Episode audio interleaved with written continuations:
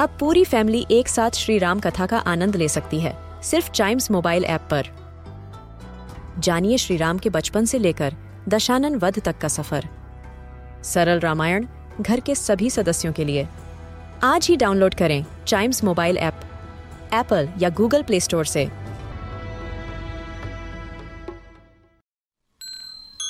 This is Chimes Radio, original podcast.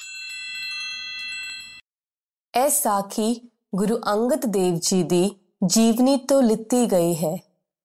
ਇਸ ਸਾਖੀ ਦਾ ਨਾਂ ਗੁਰੂ ਅੰਗਦ ਦੇਵ ਜੀ ਤੇ ਭਾਈ ਮਨ ਹੈ।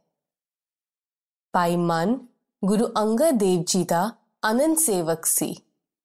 ਉਹ ਗੁਰੂ ਦੇ ਲੰਗਰ ਦੀ ਸੇਵਾ ਬੜੀ ਮਿਹਨਤ ਤੇ ਲਗਨ ਨਾਲ ਕਰਦਾ ਸੀ।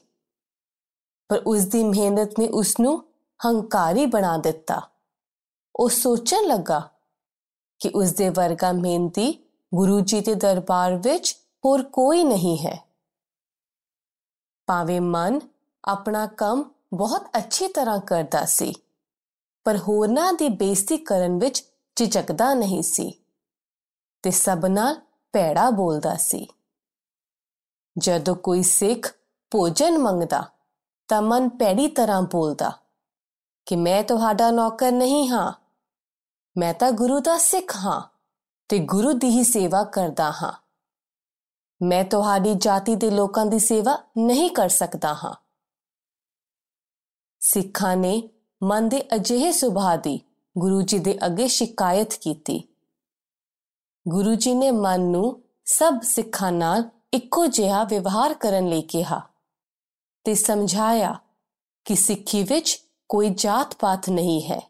ਸਭ ਬਰਾਬਰ ਹਨ ਗੁਰੂ ਜੀ ਨੇ ਮਨ ਨੂੰ ਆਪਣਾ ਸੁਭਾਅ ਬਦਲਣ ਲਈ ਵੀ ਕਿਹਾ ਪਰ ਮਨ ਹੋਰ ਹੀ ਬਦਤਮੀਜ਼ ਹੋ ਗਿਆ ਦਿਨ ਬਦਿਨ ਉਹ ਹੋਰ ਹੀ ਹੰਕਾਰੀ ਹੁੰਦਾ ਗਿਆ ਸਿੱਖਾਂ ਨੇ ਗੁਰੂ ਜੀ ਨੂੰ ਦੱਸਿਆ ਕਿ ਮਨ ਦਾ ਸੁਭਾਅ ਹੋਰ ਹੀ ਜ਼ਿਆਦਾ ਗੰਦਾ ਹੋ ਗਿਆ ਹੈ ਇਸ ਵਾਰ ਗੁਰੂ ਜੀ ਨੇ ਸੰਗਤਾਂ ਨੂੰ ਬੁਲਾ ਕੇ ਇਕੱਠ ਕੀਤਾ ਤੇ ਮਨ ਨੂੰ ਸੇਵਾ ਤੋਂ ਅਲੱਗ ਕਰ ਦਿੱਤਾ।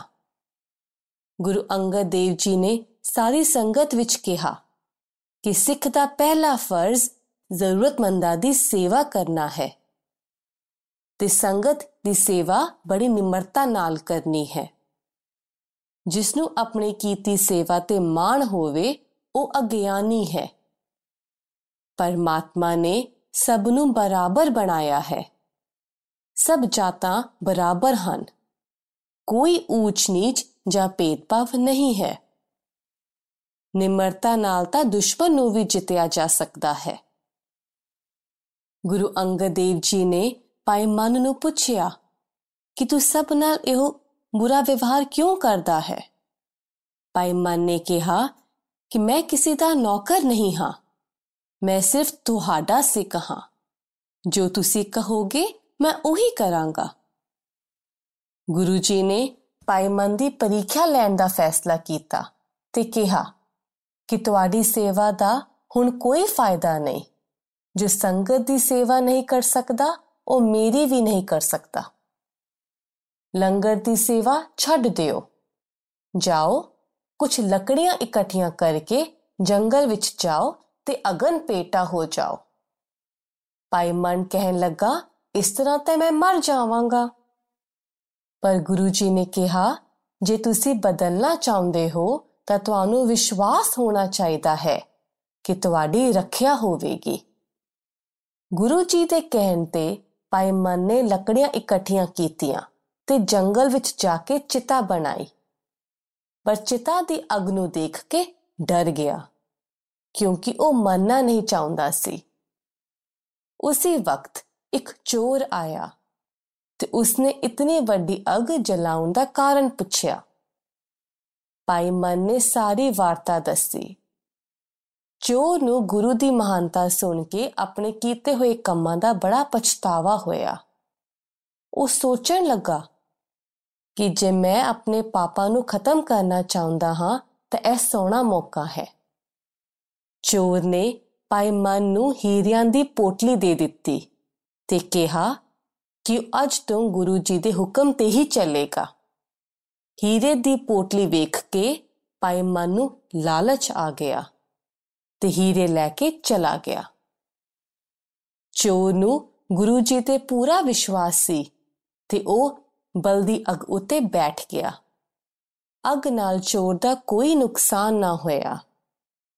ਉਹ ਗੁਰੂ ਜੀ ਦਾ ਪੱਕਾ ਸਿੱਖ ਬਣ ਗਿਆ। ਤੇ ਖਡੂਰ ਸਾਹਿਬ ਜਾ ਕੇ ਸੰਗਤ ਕੀਤੀ। ਦੂਜੇ ਪਾਸੇ ਜਦੋਂ ਭਾਈ ਮਨ ਬਾਜ਼ਾਰ ਵਿੱਚ ਹੀਰੇ ਵੇਚਣ ਗਿਆ, ਤਾਂ ਰਾਜੇ ਦੇ ਸਿਪਾਹੀ ਨੇ ਉਸ ਨੂੰ ਫੜ ਲਿਆ ਤੇ ਹਵਾਲਾਤ ਵਿੱਚ ਬੰਦ ਕਰ ਦਿੱਤਾ। ਕਿਉਂਕਿ ਹੀਰੇ ਚੋਰੀ ਕੀਤੇ ਗਏ ਸਨ। ਨਤੀਜੇ ਵਜੋਂ ਉਸ ਨੂੰ ਫਾਂਸੀ ਦਿੱਤੀ ਗਈ ਤੇ ਹੀਰੇ ਮਾਲਕ ਨੂੰ ਵਾਪਸ ਕੀਤੇ ਗਏ। ਸਾਨੂੰ ਇਸ ਸਾਖੀ ਤੋਂ ਇਹ ਸਿੱਖਿਆ ਮਿਲਦੀ ਹੈ ਕਿ ਸਾਨੂੰ ਆਪਣੇ ਕੀਤੇ ਹੋਏ ਕੰਮ ਤੇ ਹੰਕਾਰ ਨਹੀਂ ਕਰਨਾ ਚਾਹੀਦਾ ਕਿਸੇ ਨੂੰ ਆਪਣੇ ਤੋਂ ਨੀਵਾ ਨਹੀਂ ਸਮਝਣਾ ਚਾਹੀਦਾ ਤੇ ਆਪਣੇ ਗੁਰੂ ਤੇ ਵਿਸ਼ਵਾਸ ਰੱਖਣਾ ਚਾਹੀਦਾ ਹੈ